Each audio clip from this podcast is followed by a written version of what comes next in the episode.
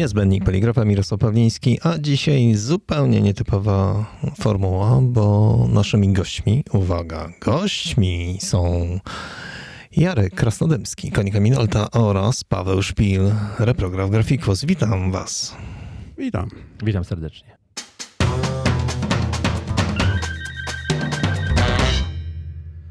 Mamy przeżyć. Nie, nie, no nie walczyć, absolutnie. Słuchajcie, wszyscy mówią o tym, jak rynek się zmienia, a co was zaskakuje w zmianach rynku, jeżeli mówimy o poligrafii? Jarku? Chyba dynamika tych zmian. To, jak szybko rynek e, się zmienia, jak się przekształca i jak szybko my musimy reagować na te zmiany. Nadążamy jeszcze wszyscy? No, myślę, że tak. Zgadzam się z Jarkiem.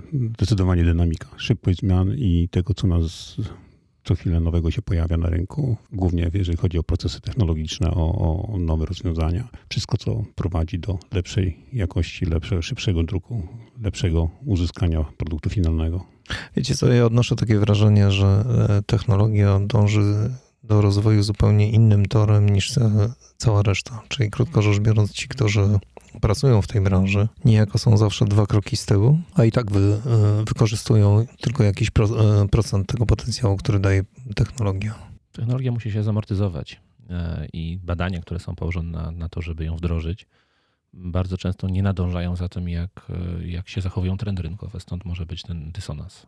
Tutaj kwestia zachowania się przede wszystkim naszych końcowych odbiorców. Czy oni na dzień dzisiejszy są w stanie się zaimplementować do tych nowych technologii, do właśnie tych zmieniających się, do tych szybkich, dynamicznych zmian, tak jak Jarek powiedział. I w chwili obecnej, jeżeli brak zrozumienia, oczywiście tutaj rozmawiamy również przez pryzmat pieniądza, nie wymusi na kliencie końcowym przyjrzenia się tej całej dynamice i za- zaimplementowania jej do współczesnego życia, sorry, to nie wyjdzie.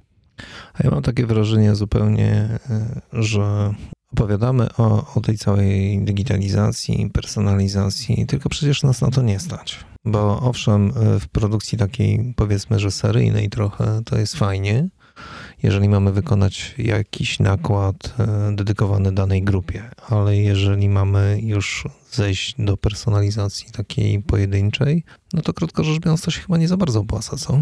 To nie można patrzeć przez ten pryzmat, to opłaca się, nie opłaca. No jak nie, no przecież przed chwilą mówiłeś o pieniądzach, o tym, że... że... Opłaca się, nie opłaca w danej technologii. O tym myślę, że Mhm. jeżeli na dzień dzisiejszy jest konieczne spersonalizowanie czegokolwiek, jeżeli produkt końcowy ma swoją finalny, ma swoją wartość, to na pewno do niej dobiorę technologię. A ja reprezentuję markę, która w 100% żyje z rozwiązań cyfrowych e, i żyje na przestrzeni dekad, więc, więc staram się obalić tezę, że się nie opłaca. Spróbuj.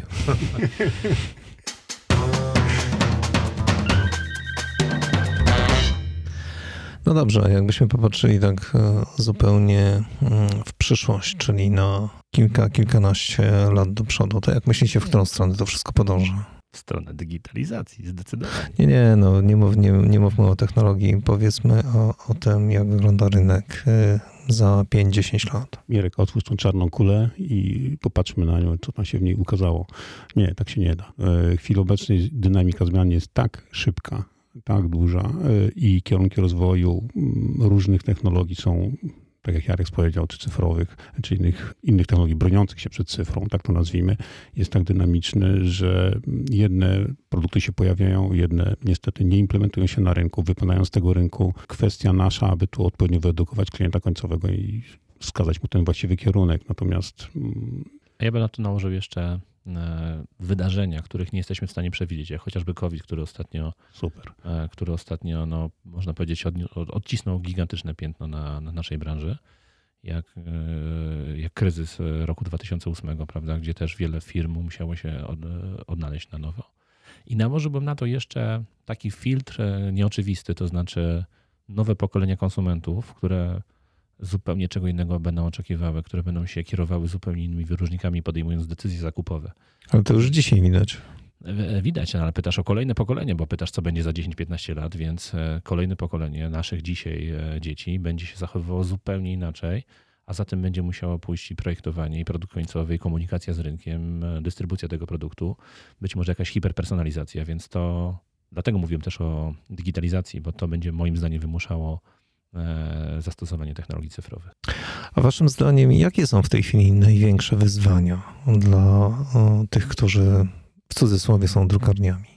No właściwie żeśmy odpowiedzieli. Jarek przed chwilą powiedział, że zmieniająca się obecnie sytuacja to jest przystosowanie się do właśnie tej zmieniającej sytuacji obecnie na rynku.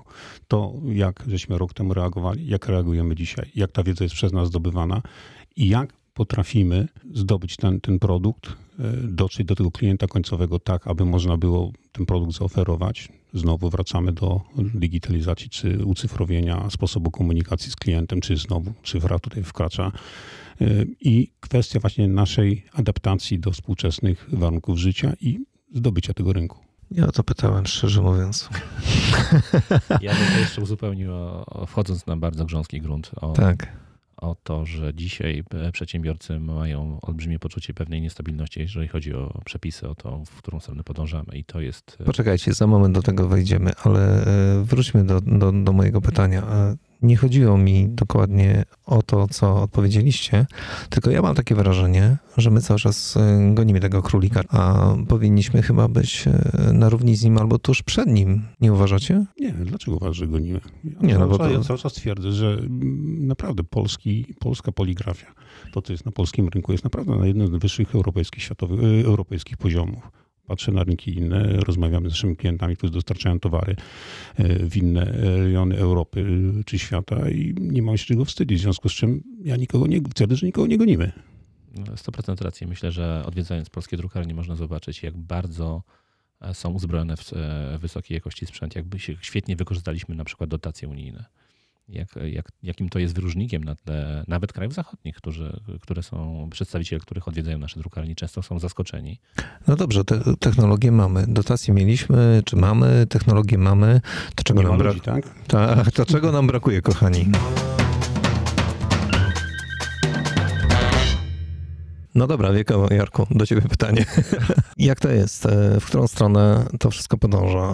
Co tak naprawdę my musimy dzisiaj zrobić, żeby móc z tej całej technologii korzystać? Ja nie twierdzę, że nie posiadamy dotacji, ja nie twierdzę tego, że nie umiemy ich wykorzystywać, ale technologię kupić to jest jedno. A co byś postawił w punkcie drugim? Chronologicznie chciałem e, tylko e, wytłumaczyć, że wiekowo to znaczy, że jestem najmłodszy. Dlatego pytanie trafiło do mnie. Co bym postawił? Pomysł. Pomysł na to, jak mamy komunikować z rynkiem, jaki mam, jak ma wyglądać produkt, jak mamy to dystrybuować, jak sprzedawać. Bo technologię można wykorzystać na wiele sposobów, ale jeżeli będziemy robili to, co robiliśmy do tej pory w sposób, w jaki robiliśmy do tej pory, to tak naprawdę nie osiągniemy sukcesu. To musi być taka swoista ucieczka do przodu, bo ona nam pozwoli abyśmy nie konkurowali tylko z, z naszymi firmami, które są dostępne na rynku, e, tylko i wyłącznie ceną, ewentualnie dostępnością, czasem realizacji. To też jest ważne, ale kreacja, e, wyjść, taka, taka, takie wyjście do przodu, pewien pomysł na, na biznes może spowodować, że będziemy produkowali e, wysokomarżowo. I myślę, że to jest kluczowe. To jest jeden z elementów jak najbardziej słuszny, czyli wyjście do przodu w stosunku do samego klienta. Natomiast ja patrzę tak bardziej troszeczkę bliżej, bliżej samej poligrafii, samego zakładu poligraficznego. To, to co obecnie uważam za jedną z ważniejszych rzeczy, to już się częściowo zadziało w dużych drukarniach, to jest przede wszystkim usystematyzowanie pracy i szukanie rezerw, jakiekolwiek występują w drukarniach. Czyli e, przy obecnym etapie produkcyjnym znalezienie e, wąskich gardeł, znalezienie elementów związanych z organizacją wewnętrzną, tak aby ekonomia tutaj tego całego przedsięwzięcia była zdecydowanie wyższa. I to się zadziało w drukarniach dużych. To powinno zejść troszeczkę niżej i dzięki temu przy wykorzystaniu tego, co powiedział Jarek, jesteśmy w stanie tutaj naprawdę, może ja zadbałem o ten element związany z kasą, e, z pieniążkami i, i z szybkością dostaw i tak dalej, co Jarek powiedział, że to jest też ważne. A dla mnie to jest ważniejsze. te, te dwa, jeżeli mogę, te dwa elementy muszą iść w parze ze sobą, dlatego że Paweł mówi o optymalizacji produkcji, To optymalizacji jest to czarodziejskie słowo optymalizacja. Tak, ale prawda życiowa pokazuje, że cytrynę można wy, wyciskać do pewnego momentu, a potem najpierw mamy sok, a później uzyskujemy samą gorycz. Więc, więc, więc trzeba myśleć, e, trzeba uszczelniać, ale też trzeba, trzeba myśleć tak e, horyzontalnie i patrzeć do przodu. Czy trafiliście gdzieś na informację, na ile wygląda scyfrowanie, źle powiedziane scyfrowanie, ale powiedzmy, że zdigitalizowanie drukarni, czyli na jakim etapie są przy wdrożeniu MIS, tudzież innego oprogramowania, które będzie im ułatwiało albo ułatwia produkcję? To jest cała historia. Ja nie ukrywam, że tutaj nawet mm, zajmując się tym tematem swego czasu bardziej głęboko, twierdzę, że dzisiaj jest to kwestia pokolenia czyli osób e, zarządzających drukarniami, sposobu podejścia, żeby ten Excelowy arkus wyrzucić i zacząć myśleć, nie patrzeć tyle, ile wpadnie na konto, e, a policzyć, czy faktycznie się to opłacało. I twierdzę, że na dzień dzisiejszy jesteśmy już na wysokim poziomie. Tu głównie dzięki firmom informatycznym, które e, mocno atakowały i mocno dzisiaj dostarczają takie systemy, ale również i producenci sprzętu, to, czy od Jarka, który prezentuje znaną markę, czy też ode mnie, dostarczają razem z maszynami rozwiązania, które dzisiaj pozwalają pozwalają temat ogarnąć szerzej. Do niedawna był taki fajny temat, o którym właściwie wszyscy mówili. Nazywa się to Web to Print. Wiecie coś na ten temat? Obiło nam się uszy. Coś słyszałem.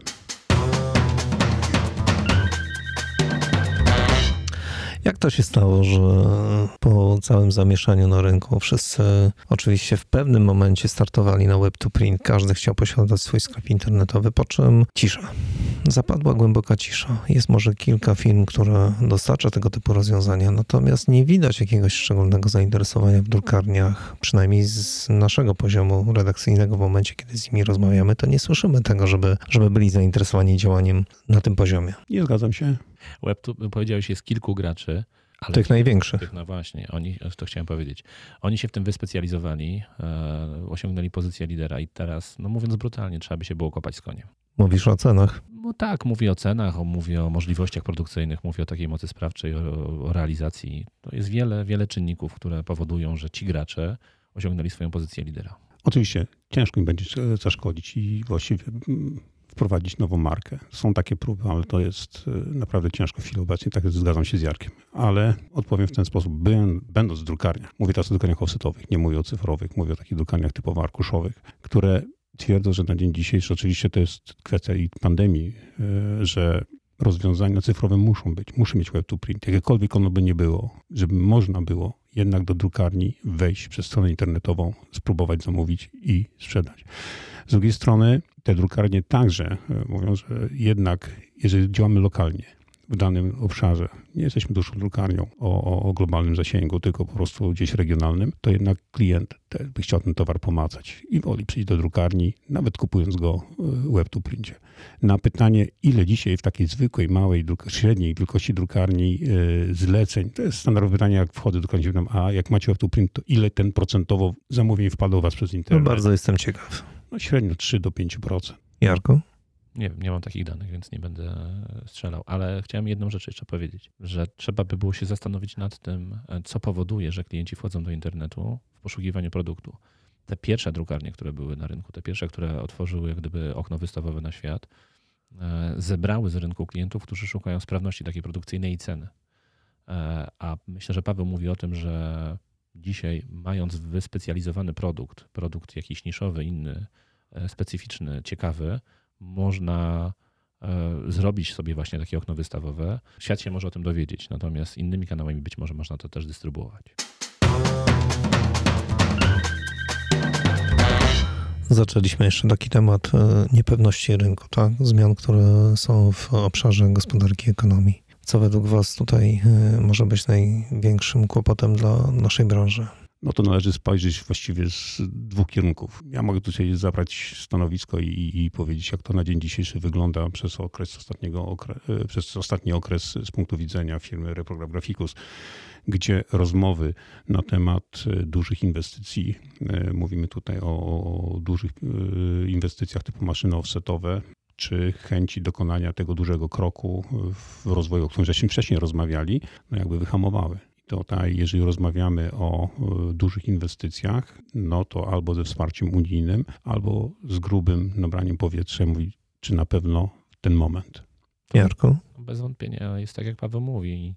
Wiele jest czynników, które się na to składają, więc e, to, o czym już mówiłem wcześniej, pewna, pewne poczucie pewnej niestabilności e, wynikającej z, z przepisów też powoduje, że no, nasi klienci dużo dużo dłużej zastanawiają się nad tym, czy, czy wejść w daną inwestycję, bo tak naprawdę nie wiedzą, czy, czy reguły nie zmienią się w czasie gry.